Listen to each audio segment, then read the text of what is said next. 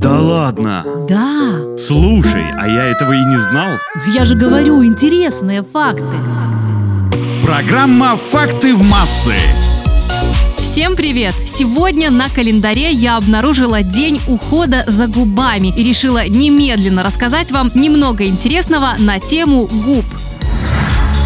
Возрастом у человека уменьшается толщина губ. Это начинает происходить примерно после 25 лет. Кроме того, на фоне этого процесса увеличиваются высота верхней губы и ширина рта, то есть лицо постоянно меняется. Толщина кожи на человеческих губах в среднем в 4 раза тоньше, чем на других частях тела. Именно поэтому наши губы такие чувствительные. На губах отсутствуют потовые железы, которые находятся в коже человека. Из-за этого губы пересыхают значительно быстрее и особенно нуждаются в увлажнении. Человек обладает уникальными губами. Из всех живых существ только у него одновременно ярко и четко очерчены границы рта.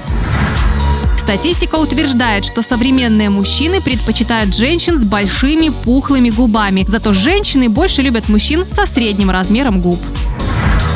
Недавнее исследование ученых, изучающих историю поцелуев, подтверждает, что первое упоминание о поцелуях содержится в текстах, возраст которых около трех с половиной тысяч лет.